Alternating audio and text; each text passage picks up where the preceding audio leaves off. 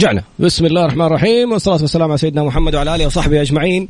رب اشرح لي صدري ويسر لي أمري واحلل عقدة من لساني يفقه قولي. اللهم اجعلنا من الذين هدوا إلى الطيب من القول وهدوا إلى الصراط الحميد. اللهم علمنا ما ينفعنا وانفعنا بما علمتنا وزدنا يا رب علما. عسى أن يهديني ربي لأقرب من هذا رشدا. شوف الحركة هذه. على الله توكلنا.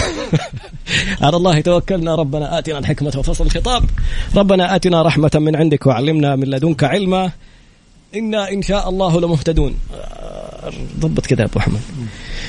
آه، عودة مرة أخرى لحلقة اليوم. آه، اعرف حقوقك كل خميس مع المستشار القانوني المحكم الدولي المحامي خالد أبو راشد وحلقة اليوم متنوعة ومعلومات جدا هامة. في الأسبوع الماضي سمعنا عن ست سيدات تم القبض عليهن لحصولهن بطريقة غير رسمية على رخص القيادة.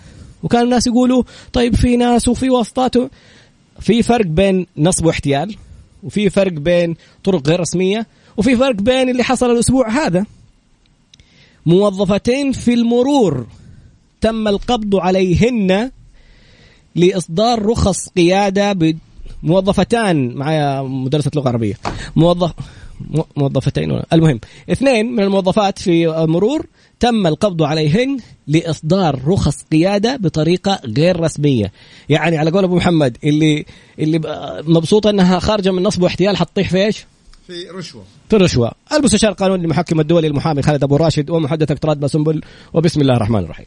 يلا بسم الله الرحمن الرحيم. الحمد لله رب العالمين والصلاة والسلام على نبينا محمد وعلى آله وصحبه أجمعين. أهلا وسهلا بك يا طراد وبكل اللي بيستمعونا وبيتابعونا في ميكس إف إم وفي مختلف وسائل التواصل وفي حساباتنا الشخصية أيضا. بنرحب بهم جميعا.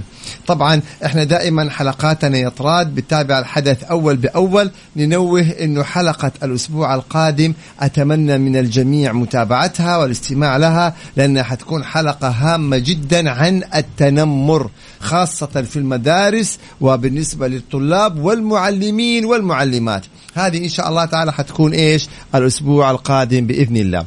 اليوم لما نتحدث عن موضوع حلقتنا أنا ليش حطيت عنوان حلقتنا اليوم؟ إن نفست من قضية الاحتيال والنصب فهي رشوة كالآتي. اليوم أو الأسابيع الماضية في وسائل التواصل انتشرت حسابات بت يعني بتعلن عن إنه إحنا نطلع لكم رخص نطلع لكم آه بشكل سريع آه تعجي تقديم مواعيد الرخص ومن هذا القبيل. صدر آه أو بالاصح انتشر الخبر رسميا إنه تم القبض على موظفتين في إدارة المرور طلعوا رخص وفعلا يعني رخص حقيقية بمقابل مالي. طبعا إحنا اليوم نتحدث عن جريمة رشوة مكتملة الأركان, الأركان. هذه الجزئية جدا مهمة يا شباب. البعض يستسهل.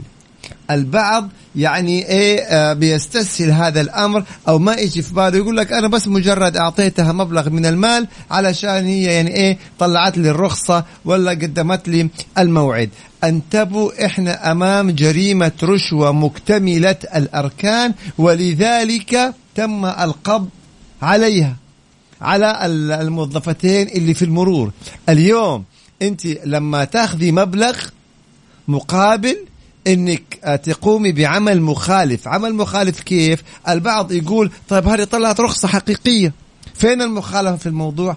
المخالفة إنه أنت ما تقدمتي بالشكل الرسمي إلى الإدارة المعنية وما استوفيتي كامل الإجراءات من اختبارات من تدريب من موعد نظامي.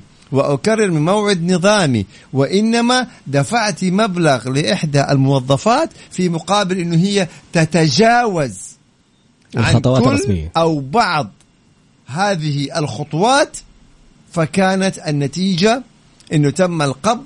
إحنا ما نطلق أحكام يعني طبعا هم قيد التحقيق لكن إحنا نتكلم بصفة عامة بصفة عامة. إذا أنت موظف حكومي وأخذت مبلغ من المال أو ما يعادله يعني مثلا تذاكر إقامة في فنادق أي مزايا أخرى سواء كانت عينية أو مادية في مقابل إنك أنت تقوم بعمل واجب عليك أصلا إنك تعمله كموظف حكومي إذا أنت اليوم أمام جريمة رشوة. وبغض النظر عن المسألة إذا أنت تراها بسيطة أو كبيرة فقضية الرشوة قضية الرشوة هي رشوة متى ما اكتملت هذه الأركان. طيب البعض يقول طيب طيب تم القبض على الموظفتين. ماذا بشأن السيدات اللواتي دفعن لهن المبالغ المالية مقابل حصولهن على الرشوة؟ ما هذا؟ ما هذا؟ شايف اللغة إيش لحن. سيبويه لحن ما هو يعني يعني بصراحة طيب نرجع بإيه؟ ما شاء الله بحاول ألاقي غلطة شيء ما شاء الله. يعني ملاحظك أول مرة. ملاحظك ملاحظك. فنرجع ثاني. السيدات اللي دفعوا المبالغ وإحنا بنتكلم عن الرشوة فيها راشي وفيها مرتشي وفيها رائش. الرائش هو الوسيط. اللي يعني إيه إذا كان المسألة فيها وسيط فيها واحد أخذ مبلغ وسلم المبلغ. الراشي اللي دفع المبلغ المرتشي الذي قبض المبلغ. فلما نتحدث عن إنه سيدتين تم القبض عليهن لأنه إيه أخذوا مبالغ وطلعوا رخص. طيب هم السيدتين هذول أخذ يعني أخذوا مبالغ من مين؟ من سيدات أخريات يعني في مرتشي وفي راشي.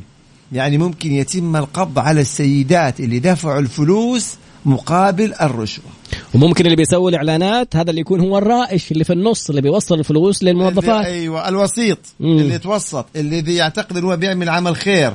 ففي النهاية الراشي على المرتشي على الوسيط هنا اكتملت جريمة رشوة. فتخيلوا الخطورة في هذا الأمر إيش؟ إنه البعض يستسهل. يقول لك أنا دفعت عشان يعني يقدم لي موعد في المرور ولا فلانة يعني مثلا يعني إيه تدفع لي تطلع لي الرخصة ولا مثلا تقدم لي هذه المعاملة. هذه رشوة.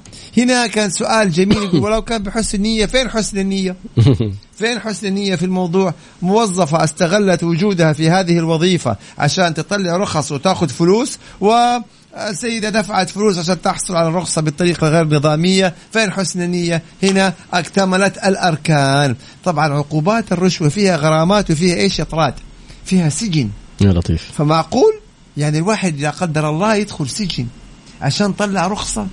يعني انت أنت لو تمسكتي بدون رخصة حتاخذي لك مخالفة أسهل لك من إنك برافو عليك. أنا أتمسك بدون رخصة وتكون فيها مخالفة وإيش ما تكون العقوبة ولا أدخل في قضية رشوة. سؤال يعني أنت تروج يقول لك- لل- للقيادة بدون رخصة؟ طيب الوس... بيقول لو إيه، لو. أوكي. طيب الوسيط يقبض عليه الوسيط هو الرائش وبالتالي هو طرف أصلي في جريمة الرشوة عندنا المرتشي اللي أخذ الفلوس.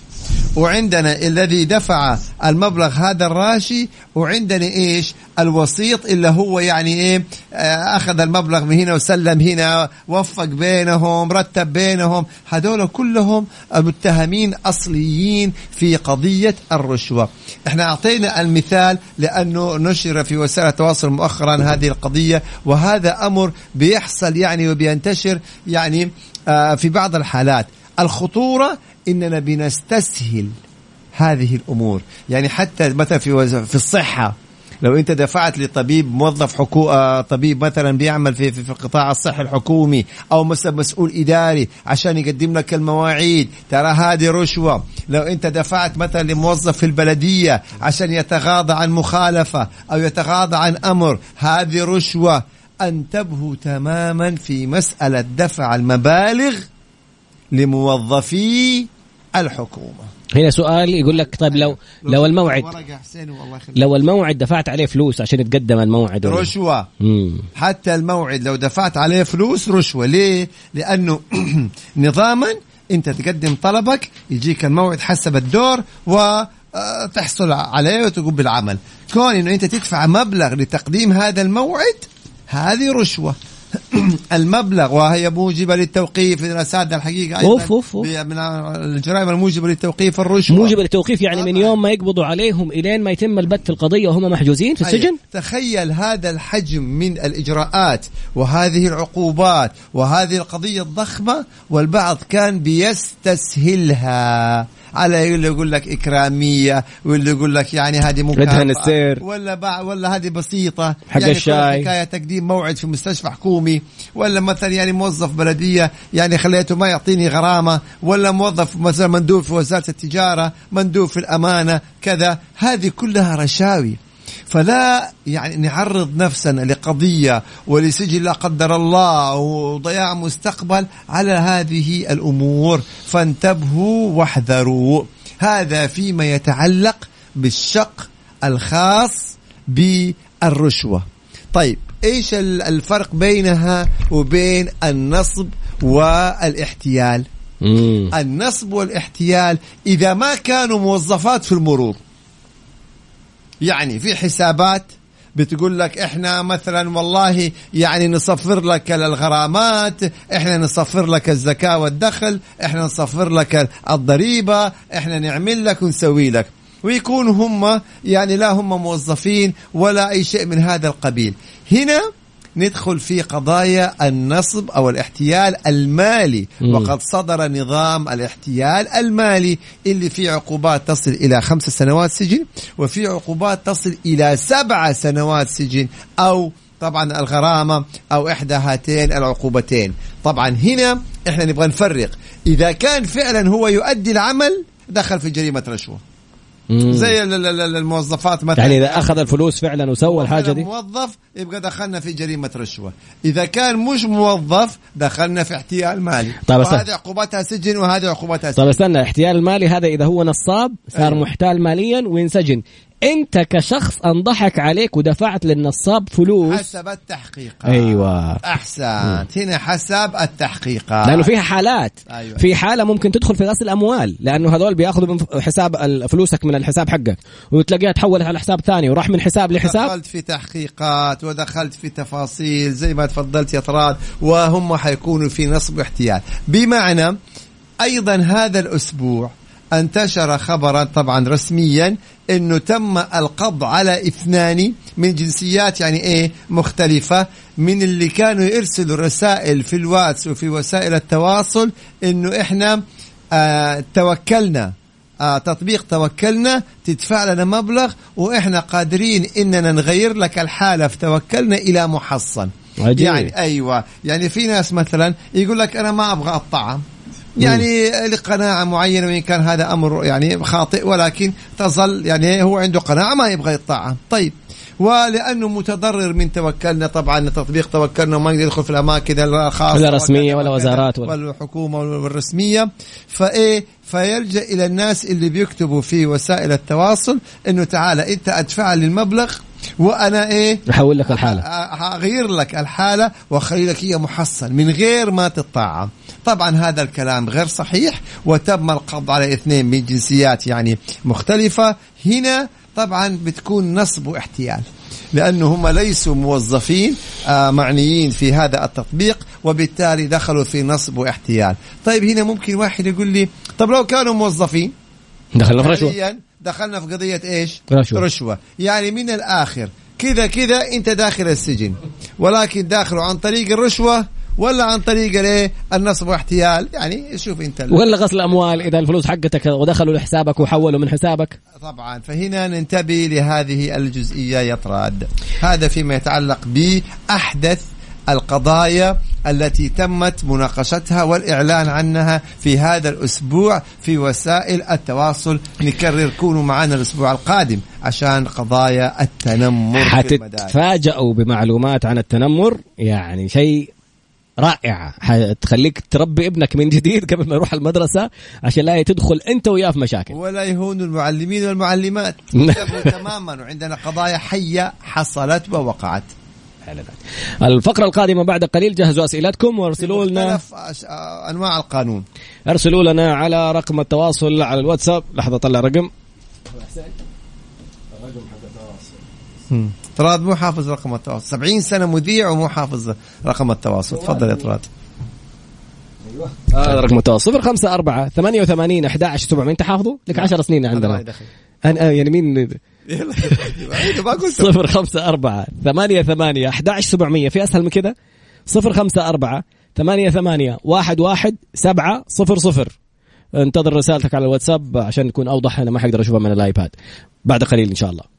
أخرى وأسئلتكم على الواتساب الخاص بالبرنامج 054 أشوفها بدون ما طالع 054 88 11 700 88 11 700 آه، أول سؤال كيف أثبت على مرتشي؟ يعني. هذه يسموها الامبراشه تفضل. آه، كيف أثبت على مرتشي إذا هو موظف حكومي وطلب مبلغ من المال؟ إذا ما في أي إثباتات ما في رسالة حريصين هم أنه ما يدخلوا في الصورة ولا يثبتوا على نفسهم. أيوه. هنا نتحدث عن وسائل الإثبات. هي الرشوة وقعت. وجريمة الرشوة وقعت. عاد كيف تثبت؟ هنا ندخل في التحقيقات. هل مثلا يعني عاد آلية سداد المبلغ نقدا كاش كان في شهود آه مثل يعني هذه جزئية تتعلق بالإثباتات. مم. طب هو مثلا إذا العمل مديره في العمل لاحظ أنه هو جامل شخص ما مثلا أو أنجز له مثلا بالمخالفة أمر ما فممكن يتم التحقيق معه أنت ليش فلان آدمي مثلا قدمت له الموعد؟ أو ليش عملت له هذه المعاملة؟ تبدأ التحقيقات تبدأ يبقى هذا جانب يتعلق بالتحقيقات. امال نزاهه أيوه. اليوم إيش دورها نزاهة؟ هذا السؤال هذه المعلومه جدا مهمة أبو محمد. الآن تتصل على نزاهة يرتبوا معاك يقول لك هذا المو... إحنا نرتب معاك ونجهز لك إحنا الفلوس مرقمة جاهزة بالإثباتات بالتصوير بالصوت بالصورة. مين حيستلم منك؟ حتى اللي حيستلم وسيط يرتبوا القبض على الوسيط ومن الوسيط على المرتشي. كل. الترتيبات وناس من كل مكان من نزاهة نفسها من وزارة العدل من أمانات من قطاعات حكومية عسكرية كل يوم جالسين نشوف رسائل يعني والله شفافية رائعة تعطينا ثقة أكبر. عشان كذا الآن من أقوى مؤشرات ثقة الشعوب في حكوماتها مؤشر ثقة السعوديين في حكومتهم. شوف إيش صاير حتى الموضوع علني كذا وكل الأنظمة صارت إلكترونية. قول أبو محمد. تمام. أيضا هنا جزئية أخرى هذه فيما يتعلق ب زي ما تفضل طراد القضايا المستقبلية يعني انهم هم يرتبوا له كمين ويتم القبض عليه. نزهه حتى بتحقق وتكتشف قضايا في السابق حصلت من خلال مراقبة الحسابات ومن خلال إجراءات كثيرة يعني ما نبغى نتحدث عنها لأنها تعتبر من أسرار عمل نزاهة في كشف قضايا الفساد والتي منها قضايا الرشوة وقضايا التزوير. طيب. هنا عندنا أيضا سؤال. يعني كيف يعني أنواع إثبات الحالة؟ هنا الناس اللي بيعلنوا في تويتر إنه هم الشخص اللي ما يبغى يطعم إنه يدفع لنا مبلغ وإحنا نعدل له الحالة في آه توكلنا إنه هو أصبح محصن بجرعة أو محصن بجرعتين بينما في حقيقة الأمر هو غير محصن. إذا كانوا فعليا هم يعني يعملوا في هذا القطاع وقاموا بهذا العمل يبقى هذه قضية رشوة. إذا كانوا لا والله لا يعملوا ولا يحزنون مجرد يأخذوا فلوس الناس إذا هنا قضية احتيال مالي. وينطبق عليهم نظام الاحتيال المالي. في بعض الحالات تصل العقوبات فيه إلى سبعة سنوات سجن بالحد الأقصى أو غرامة مثلا 3 مليون ريال أو إحدى هاتين العقوبتين. أيضا جانا السؤال يطراد عن الخطأ الطبي. تحدثنا في حلقات سابقة عن الخطأ الطبي وهو إذا تعرض الإنسان لخطأ طبي يعني مثلا عملية جراحية وكانت غير دقيقة أو علاج خاطئ أو كل ما يتعلق بوصف الخطأ الطبي يتقدم بالشكوى إلى وزارة الصحة تتم تعيين اللجنة من قبل الهيئة الصحية الشرعية وتدرس هذا تطلب الملف وفيها أطباء مختصين وينظروا في هذه القضية هل إذا كان فعلا فيها خطأ طبي أو ما فيها خطأ طبي. إذا ثبت وهنا بنكرر إذا ثبت أن هنالك خطأ طبي يبقى هنا نشوف إيش الأضرار. إذا نتج عنه الوفاة لا قدر الله فحتكون في الدية. إذا نتج عنه إتلاف عضو يعني عين إنسان لا سمح الله يعني آه خلاص آه أصيبت بالكامل أو أو مثلا بتر ذراع بالخطأ أو عضو من هالقبيل فيتم الإرش ده دفع الإرش اللي هي ما يقدر بإيه؟ بضرر هذا العضو. أو إذا ما كان نتج عن الخطأ الطبي وفاة أو إذا ما نتج عنه إتلاف أو فساد عضو وكان مجرد أضرار يعني تعب سخونة وحمى من هذا القبيل فهنا التعويض. فإذا الخطأ الطبي ثبوت الخطأ الطبي تنتج عنه ثلاثة إيه؟ حالات. إما الدية في حالة الوفاة أو الإرش في حال إتلاف هذا العضو أو التعويض. إذا ما كان فيها وفاة وإتلاف عضو ولكن فيها طبعا مراجعات وآثار وربما عمليات أخرى لتصحيح الخطأ الطبي فهذا يتم تقديره وبيكون في التعويض.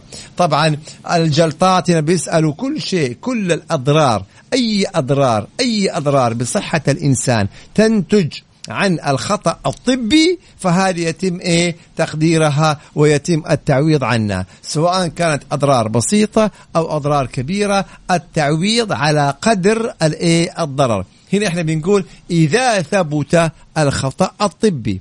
أما إذا ما ثبت انه هنالك خطأ طبي وانه هذه يعني إيه خلينا نقول المضاعفات بتحصل تكون بشكل طبيعي عن مثل هذه الجراحات أو مثل هالأمور فبتكون في مثلا بعض المضاعفات الطبيعية هنا طبعا اللي يفتي فيها الطبيب.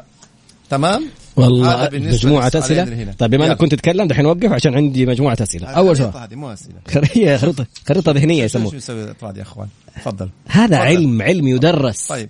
لا إيش يعرفك أبو محمد؟ تفضل يا أستاذ. ثلاثة أشهر رواتب متأخرة وأقساط السيارة تأخرت وبيدخلوني في سمة بسبب الشركة مأخرة الرواتب. يرفع قضية على طول في مكتب العمل لدى مكتب العمل ثم القضاء العمالي فسوف يحكم له بإذن الله تعالى عن الثلاث الرواتب المتأخرة وسوف تغرم الشركة أيضا لأنها قامت بهذه المخالفة. شوف الصورة. تفضل أستاذ. مصور شاشة من اللقاء على الإنستغرام ولا على في حسابك في تويتر برافو. ويقول أجمل ثنائي جميل وممتع. الله يحفظكم حبايب هذا راجل مزبك هذا مزبك أنا إيه الناس اللي تثني علينا. الحقيقة إحنا سعداء بهم تسلم أبو حميد ولد العام الله يكرمك. موظف؟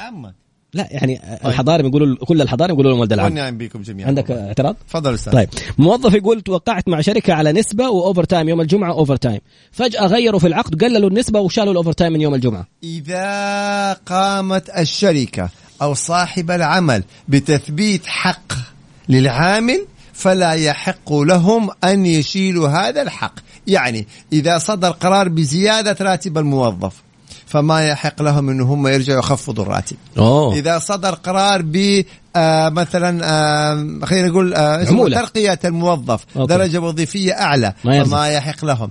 إذا صدر قرار مثلا باستحقاق عمولة م. مثلا من مبيعات أو من كذا أو تسويق أو خلافه وأصبح حقا ثابتا لا يحق لهم الرجوع. فيا أخي الكريم إذا صدر لك قرار من صاحب العمل شركة أو مؤسسة بحق لك فلا يحق لهذه المؤسسة أو هذه الشركة الرجوع. فإن رجعت على طول على مكتب مكتب العمل والقضاء العمالي. يعني واضحة تماما. أي زيادة في الراتب ما يحق لهم يرجعوا فيها. أي زي أي علاوة أو مثلا ترقيه وظيفية أو نسبة وعمولة أعطوك هي بقرار ثابت ما يحق إن هم يرجعوا فيها. إذا رجعوا فيها قدم شكوى لمكتب العمل التسهيل الديه ما حلوها القضاء العمالي على طول. سواء كان مواطن أو مقيم. اي طبعا لا فرق. مواطن مقيم مسلم غير مسلم ابدا كله حيكون تحت القانون يعني. شركة تبي تطلع رخصة مزاولة مهنة بس تبي تطلعها بطريقة سريعة تعاملت مع معقب. المعقب الله أعلم عاد هو يقدم رشوة ما يقدم رشوة. هل الشركة تدخل في مسؤولية أنه هم طلعوا الرخصة بطريقة غير نظامية؟ مين المستفيد؟ الشركة. طيب شكرا. طب يعني إيش دراني يعني أنا طيب أنا الآن م. مثلا إذا بدي أدفع الرشوة عشان أنا أطلع منها أخليها عن طريق معقب أخليها عن طريق مش عارف مين. هنا طبعا حسب إيش؟ التحقيقات. الأصل إنه الشركة هي مستفيدة. وهي صاحبة الاستفادة الرئيسية وبالتالي هي طرف في القضية.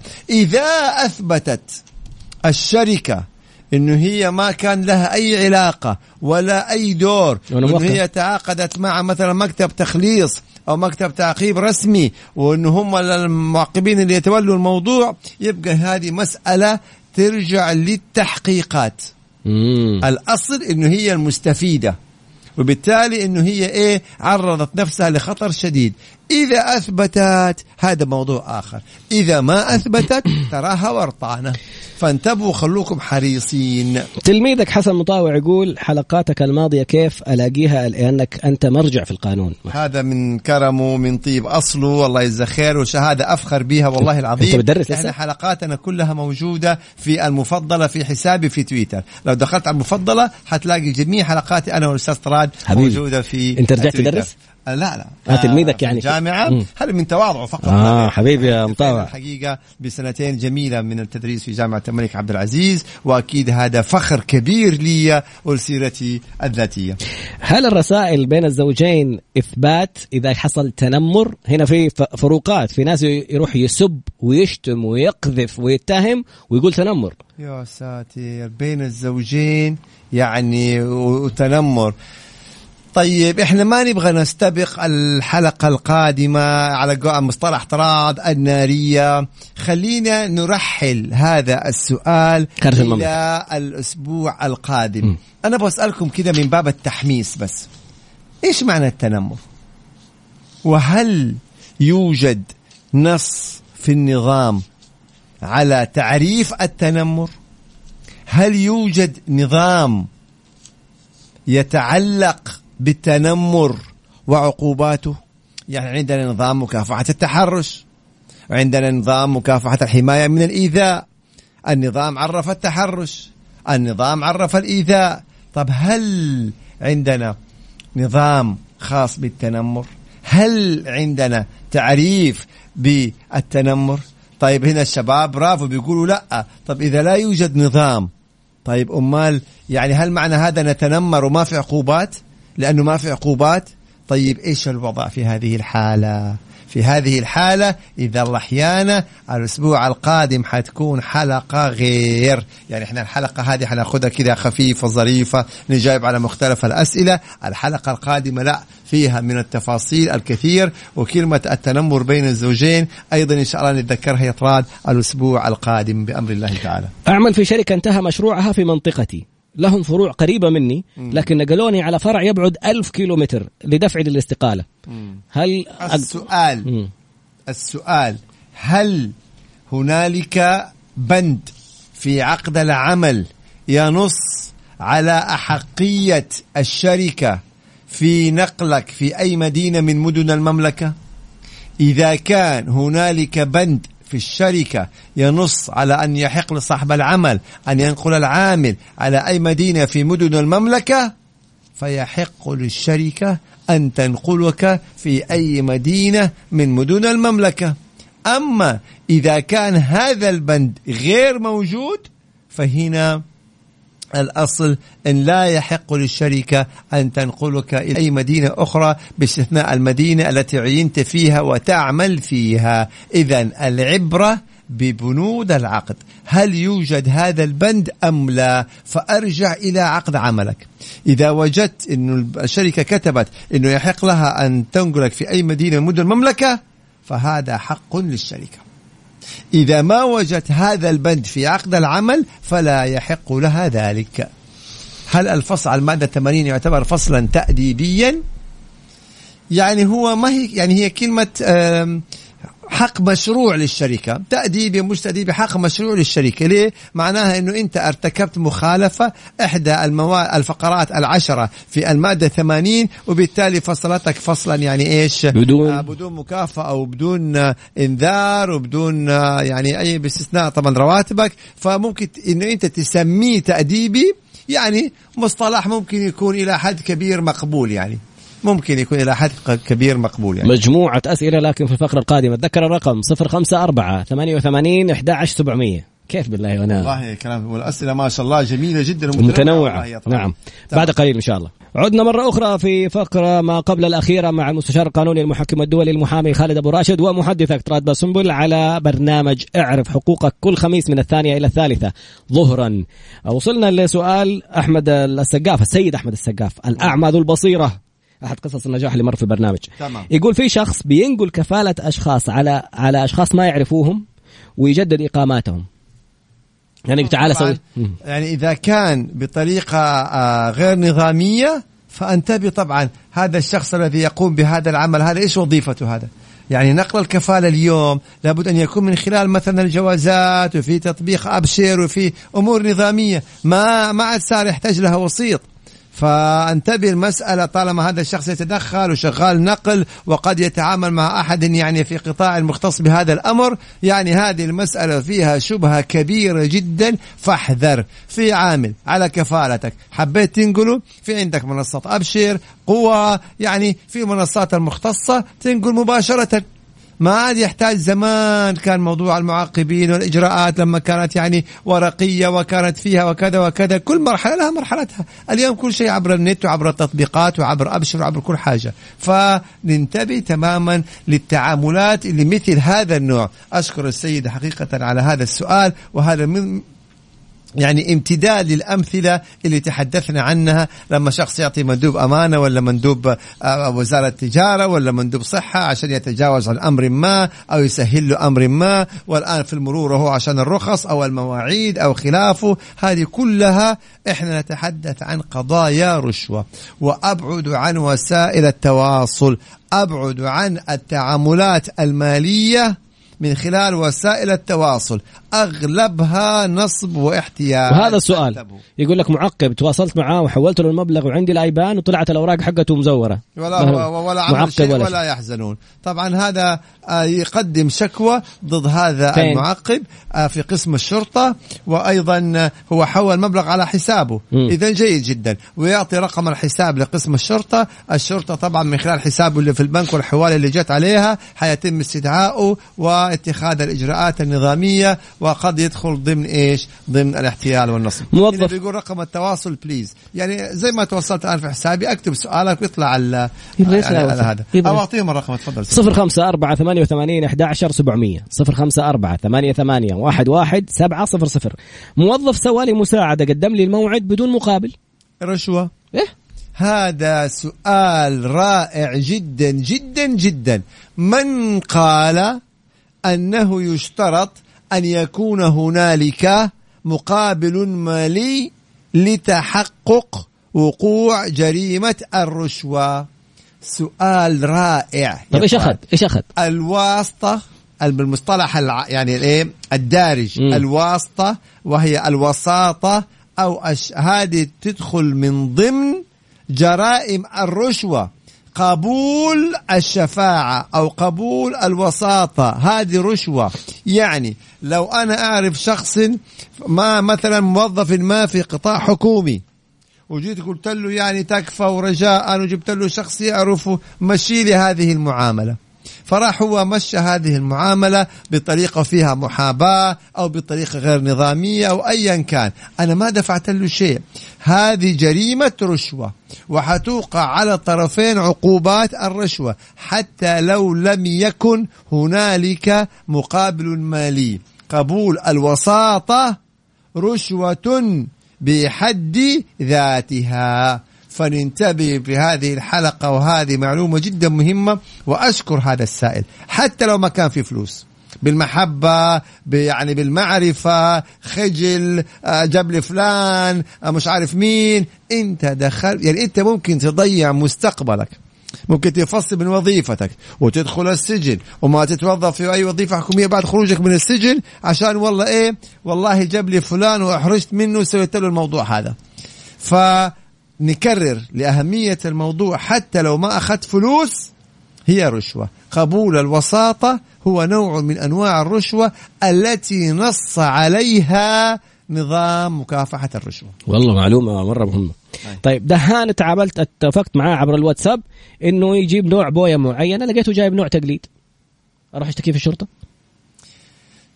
يعني هنا طبعا يعني ليه أنا دفعت المبلغ مقابل آه مثلا يعني إيه بضاعة معينة. خدمة معي بضاعة معينة. كون هو جاب بضاعة مخالفة اذا عليه أن يعيد المبلغ وعلي أن أثبت كيف هذا المبلغ. زي دائما لما تحصل كيف كيف يعني أثبت هذا المبلغ؟ آه أنا أنا أثبت البضاعة بمعنى إنه أنا علي أن أثبت إنه المبلغ اللي دفعته مقابل نوع البوية المعين وليس بوية بصفة عامة. عرفت علي كيف؟ إذا أثبتها من حقي. لكن لو جيت قلت لا والله أنا أعطيته مبلغ عشان يجيب لي بويه آه. بويه لازم... عامة. طب هو الرجال جاب لك بويه لا الإثبات تثبت إنه نوع معين. وعليك أنت أن يقع عبء الإثبات. جميل. طيب تم تسوية ودية في قضية في مكتب العمل. بعدها بلغوا عني تغيب.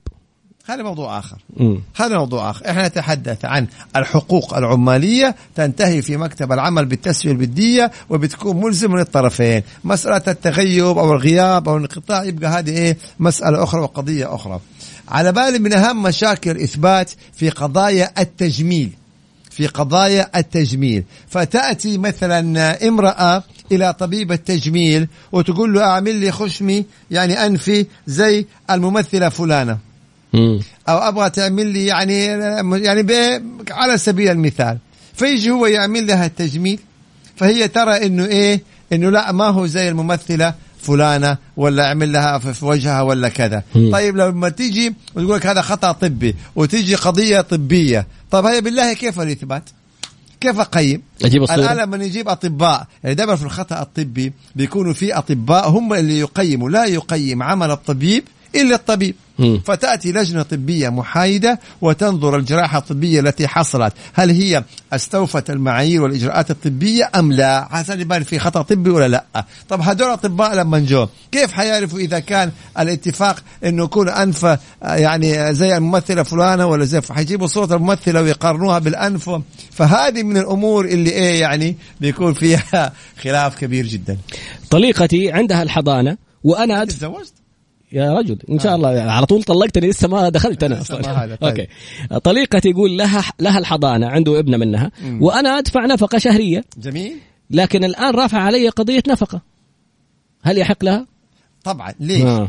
هي يحق لها إنها ترفع دعوى نفقة وإنت يحق لك أن تثبت للقاضي إنك بتدفع النفقة الشهرية بس هذه المسألة بكل بساطة. هي يمكن عشان يوثق هذا الأمر. يمكن أنت نفقتك الشهرية قد تكون غير منتظمة قليلة. قد يكون المبلغ أيوة غير متناسب. فبخليها عن طريق القضاء وتتفق والذي يحكم به القضاء هو الذي يكون ملزم للطرفين ولكن عليك أن تثبت. لذلك أنا أتمنى إنه دائما المبالغ اللي ندفعها ندفعها عن طريق البنك. حوالة. أنت بتدفع أيوه بتدفع نفقة شهرية خليها حوالات.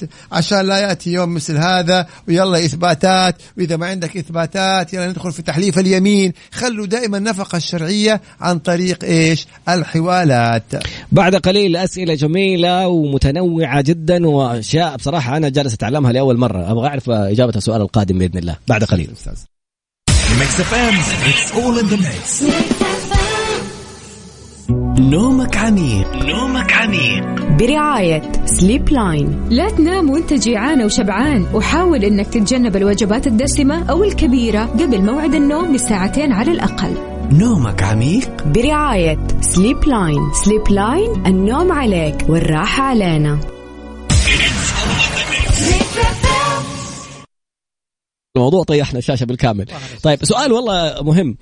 ابن مواطنة لديها سجل تجاري ويعمل فيه لصالحها. ما وضعه نظاما؟ هو غير سعودي يعتبر وهي سعودية. يلا يا أبو محمد أحرجتني صراحة شوفوا لا تدخلوا في قضايا التستر. فالتستر لا ابنها. يفرق لا يفرق في القرابة أو في درجات يبغى حكى المايك عشان لا يفرق في درجات القرابة. بمعنى المفترض أنه يكون السجل التجاري باسم المواطنة. خلاص. إذا السجل التجاري باسم المواطنة وابنها يعمل موظفا في هذه المؤسسة إذا إحنا اليوم أمام إجراء نظامي مؤسسة صادرة باسم هذه السيدة وهنالك عقد عمل يعمل فيه هذا الابن كموظف في الشركة أو في المؤسسة. إذا هذا إجراء نظامي وما يوجد ما يمنع من يعني من أصحاب المؤسسات والشركات إنهم يوظفوا أبنائهم في الشركات آه، اللي يملكوها سواء كانوا سعوديين أو غير سعوديين. ولكن إذا ثبت العكس انه هذه المنشأة التجارية سواء كانت مؤسسة أو شركة حقيقة الأمر أنه يملكها الشخص الغير سعودي ولكن هي مسجلة باسم السعودي صوريا هذا هو تستر وهذه اللي فيها عقوبات على الطرفين ومصادرة المال المتستر عليه وشطب السجل ابنها. وسجين وكذا وكذا وكذا ابنك توظفه لا يحق له أن يطلع مؤسسة باسمه مم. فلا ندخل في تستر. إذا المؤسسة باسمك إذا الابن هذا يكون إيه؟ يعني يعمل موظف. أهلا وسهلا. إحنا وضحنا الشيء هذا. يقول إيش القمرين هذول؟ أخيرا عرفتوا تجلسوا جنب بعض. والله من جد هذه كانت حاجة جميلة حقيقة. ولا تائبنا من اذاه طيب سؤال جميل آخر. يقول أنا أشتغل في شركة أمن لمدة أربع سنوات وبعدها تم إنهاء عقد العمل وطالبتهم لفترة طويلة بمستحقاتي وما دفعوا لي. والآن رجعوني أشتغل فيها مرة ثانية وما استلمت حقوقي الماضية. طبعا يعني المشكلة حقول لك قاضي الشركة التي تعمل فيها لكن الآن أنا علي أن أجيب بالنظام. طالما ما أعطوك مستحقاتك ترفع قضية لدى مكتب العمل فإن لم تحل وديا تحل إلى القضاء العمالي وسوف يحكم لك بمستحقاتك بإذن الله تعالى. كون أنه أنت رجعت تعمل لديهم مرة ثانية يعني إذا أنت يعني إيه وازن. بين هذه الأمور. الحق إنه يحق لك أنك تقاضيهم وتطالب بجميع مستحقاتك. عاد أنت حبيت توازن تتفق معاهم بآلية يعني يقسطوا لك يسددوا لك. هذا أمر إيش؟ يعني أنت أوزن أمورك بنفسك. لكن سؤال حق ترفع القضية وحقك يجيك بأمر الله تعالى بالكامل. سؤال جميل آخر يقول لك والدتي رحمة الله عليها كانت داخلة مع شخص من ارحامي شريكة في فرن تميس دفعت له ثلاثين ألف وهو يقول والدتكم مساهمة وليست شريكة. والفرن كلف سبعين ألف. يقول الآن بعض أخواتي راح أعطاهم فلوس أنهم استلموا مستحقاتهم. طب هو يعني السؤال البسيط هو إيش الفرق بين المساهم والشريك؟ ما الشريك مساهم والمساهم شريك. كون إنه هي دفعت هذا المبلغ في هذا المشروع اللي هو الفرن التميس يعني تمام؟ اذا هي أصبحت شريكة في هذا المشروع. بنسبة عاد على حسب النسبة. فهي شريكة فما في حاجة اسمها الله هي مساهمة وليست شريكة. لا طالما دفعت معك مبلغ في هذا المشروع هي أصبحت شريكة. وكون أنه هي توفت انتقلت حصتها إلى مين؟ إلى الورثة. أصبح الورثة هم أيضا إيه؟ شركاء معك فما تستطيع أنك تخرجهم كذا إلا برضاهم. يعني يا إما برضاهم وتشتري نصيبهم يا إما يتم تصفية هذا المشروع. هم شركاء اليوم. يعني من حقهم يرفعوا قضية في المحكمة. طبعا يرفعوا قضية طبعا. أنا معلمة تعليم شخصي يعني أروح للطلاب وأعطيهم دروس في منازلهم. أيوة. لحظة طيب تقول لك أم طالبي سرقتني هل أقدر أشتكي عليها؟ عندي الاتفاق بيننا على الواتساب. والله أنا ما أبغى أدخل في هذه التفاصيل لأنه الأصل منع أنه التدريس الخصوصي في البيوت وفي المنازل. عجيب. هذا أمر غير غير نظامي. إما طبعا من خلال المدارس أو إذا كان المدرسة بتعمل مثلا في خارج وقت الدراسة يعني بتعمل فصول تقوية وبشكل نظامي يروحوا الطلاب اللي هم يبغوا يعني يتقووا في مادة معينة في المدرسة في حصص التقوية الفصول بالإشراف الوزاري. هذا يعني إيه الشيء اللي بيكون عبر إيه؟ الجهات الرسمية. أما التعليم في البيوت طبعا ما فيش تنظيم له غير نظامي. إذا لوحظ ع... إذا لوحظ على موظف بسيط تضخم مالي وكماليات غالية سيارة ومنزل وهو بلا دخل عائلي يعني ما عنده دخل آخر. هل هذا يثير الشكوى؟ ممكن أحد يشتكي عليه؟ يثير الشكوك. طبعا طبعا طبعا. وهذا أيضا من الأدوار التي تقوم بها نزاهة، فاليوم إذا افترضنا أن موظف آه، راتبه محدود ايا كان هذا الراتب فهو محدود. ثم يفاجأ عليه يعني هذا الثراء وهذه الأمور وهذا الصرف وهذا البزخ. طيب طبيعي سوف تتم مساءلته. من أين لك هذا؟ ومن هنا تبدأ إيه؟ إذا كان في تحويلات ولا غسل أموال ولا رشاوى ولا ولا. أما إذا أثبت مشروعية هذه المبالغ كأن يكون مثلا ورث أو مثلا جاته مبلغ من شراكة أو جاء تعويض أو كذا الحمد لله رب العالمين. إذا أثبت انه هذه المبالغ من مصادر مشروعة فالله يبارك له ويعني ويصرف كيفما يشاء حر في ماله. أما إذا ثبت أن مصادر هذه الأموال غير مشروعة إذا دخلنا في إيه؟ في الجرائم على حسب هذا المصدر. قد تكون رشوة وقد يكون غسل أموال وقد يكون احتيال مالي يعني على حسب طبعا نوع الجريمة. إذا كان الأجر المسجل في التأمينات غير المستلم بفرق 2000 ريال عند مراجعتهم قالوا هذا الأجر الأساسي فقط. هذه هنا ندخل في التفا يعني إذا كان هنالك خلاف المكتب العمال مكتب العمل ينظر في تفاصيل هذه القضية ولماذا لم يتم تسجيل الأجر يعني الصحيح في التأمينات الاجتماعية؟ استأجرت شقة وللأسف دفعت ستة شهور مم. وطلعت في عيوب في الشركة في في الشقة. طلعت من الشقة وبلغت المكتب وتفاجأت بعد الستة شهور يطلبني بدفع الفلوس حقت الستة شهور اللي بعدها. صحيح. العقد كان سنة. صحيح. مم. البعض لا يفرق. وشوفوا هذا السؤال جدا مهم يا طراد البعض لا يفرق بين مدة العقد وبين طريقة السداد. إذا استأجرت شقة بمبلغ مثلا محدد لمدة سنة أنت ملزم بدفع هذا الايه؟ المبلغ. كون إنه هو يقسط عليك هذا المبلغ. يعني في ناس مثلا على قسطين كل ستة شهور في ناس كل أربعة شهور كل ثلاثة شهور. لا يعني إنك أنت ما, ما يعني إيه؟ معفي عن باقي المبلغ إذا أخليت إلا إذا هو إيه أعفاك. يعني إذا وقعت عقد لمدة سنة لازم تدفع السنة بالكامل. حتى لو انت طلعت قبل السنة انت ملزم انك تدفع العقد بالكامل إلا إذا هو أعفاك. انتبه. البعض يقول لك طب أنا قاعد ستة شهور ومشيت أو أنا قاعد أربع شهور ومشيت مين قال لك تمشي؟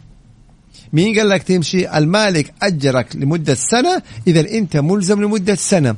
وأثبت لكم ذلك. لو العكس لو أنت موقع لمدة سنة وجاء المالك بعد أربع شهور ولا بعد خمسة شهور ولا بعد ستة شهور وقال لك أخلي هل يحق له ذلك؟ لا. حتقولوا لا أنا عقدي لمدة سنة طب نفس الشيء نفس الشيء زي ما عليه عليك. أيضا لو أنت جيت أخليت قبل السنة أنت ملزم إنك تدفع إيه؟ السنة بالكامل. في هذه الحالة اللي هذا الموقع ممتاز. بس عمودك طالع كذا بعيد. عنك بدل ما كل شيء تبي تطيح الشاشة للناس. شكرا. طيب ال- الحل الأمثل في هذه الحالة إنك تروح ترفع قضية في المحكمة أيوة. لإثبات العيب الخفي اللي كان موجود. طبعا. خبير. ذقتها طيب. أيوة. فالفكرة تروح ترفع قضية في المحكمة لإثبات العيب الخفي وتطلب بفسخ العقد عشان أنت تبى تخرج الآن ودافع وكمان تقدر تسترد الفلوس الباقي حقتك. صحيح. المبلغ اللي دفعته عشان هذا ال- العقد فيه غش. هو باعك شيء ولا أجرك شيء فيه عيب. أما إنك تخرج لوحدك وتقول خلاص ماني دافع وماني مكمل هيجي يقول لك تعال ادفع الباقي ومن حقه الآن جالس يطالبك فيه. تمام. هنا أيضا جاك سؤال اطراد بيقول لك اللي. يزود الإيجار كل سنة. طبعا هنا لا يحق له زيادة عقد الإيجار إلا عند انتهاء عقد الإيجار. إذا انتهى عقد الإيجار أنتوا عادي بيعتبروا يعني إيه أنتوا في حل من امركم الطرفين. ان هو زود الإيجار انت تقدر تقبل أو تقول له لا شكرا خلص عقدي مع السلامة.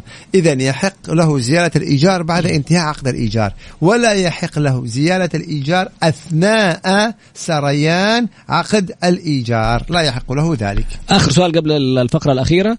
أنا شغال في شركة ويقولوا لنا ما في break حتى وقت الصلاة ما في break هل ممنوع هذا الشيء ولا لا؟ طبعا ممنوع لأن نظام العمل نص صراحة على وجوب أن يعني يرخص للعاملين فترة الخاصة بالصلاة وفترات راحة وأن لا يعمل العامل أكثر من خمس ساعات متصلة بدون فترات عجيب. للصلاة وفترات للراحة فهذه مخالفة قدم شكوى على مكتب العمل عشان يتولى التحقيق في هذه المخالفة وهذا قبل. قبل ما تقدم شكوى بعدين يا شباب يعني أسمح لي مم. اطراد الناس يعني هو مو كل شيء في الحياة لازم بالقانون وبالعقوبات وبالقانون صلاة. وبالعقوبات يا أخي يعني ربنا عز وجل هدول بشر بشر.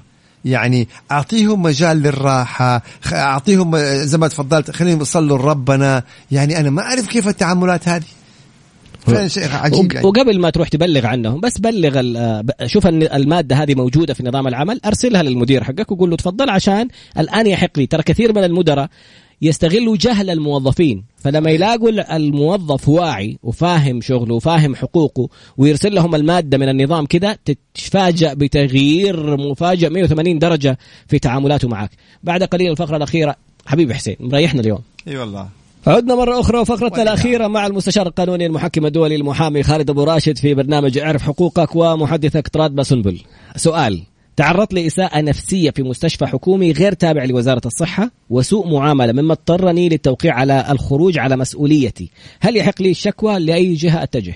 طبعا وزارة الصحة سواء كان مستوصف حكومي أو سواء كان مستوصف خاص تقدم إلى وزارة الصحة بالشكوى ووضح ما هو سوء المعاملة اللي أنت تعرضت له. سوف يتم التحقيق في الشكوى ويتحقق إذا كان يعني إيش؟ آه آه يعني خالفوا وبالتالي يغرموا.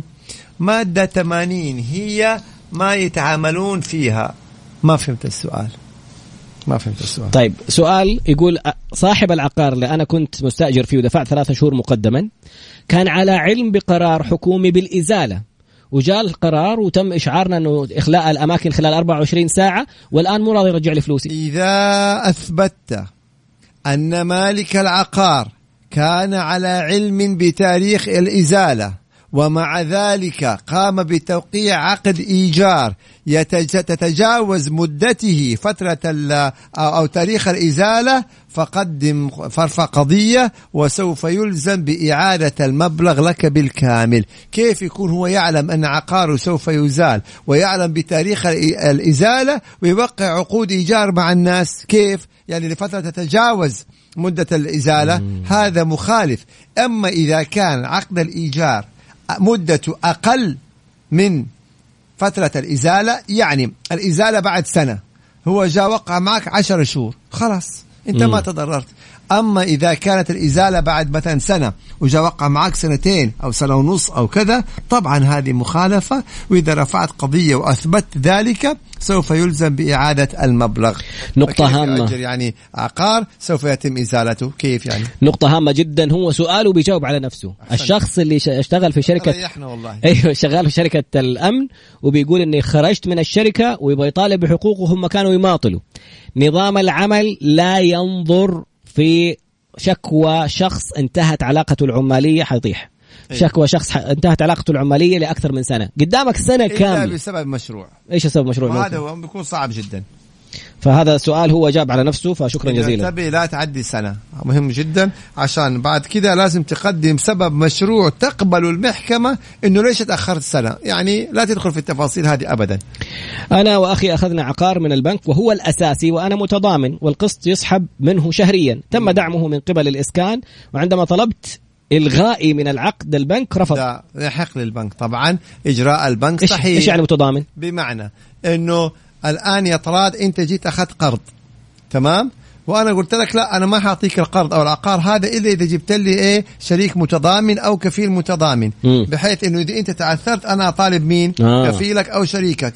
فجاني هذا الشخص الآخر وأنا قبلته. فلا يحق في المستقبل إني آجي مثلا أنا أيوه وأقول للبنك والله أنا بدي أطلع ماني مكمل معاكم. لا م. خلاص. عشان كذا هذا سؤال مهم جدا. أي شخص يوقع لدى البنك على إنه كفيل غارم أو متضامن فليعلم إنه لا يستطيع أن يخلي مسؤوليته إلا إذا سدد كامل القرض أو إذا البنك وافق. لا تملك أن تجبر البنك إلا إذا سددت كامل المبلغ. أنتبهوا من التضامن هذا.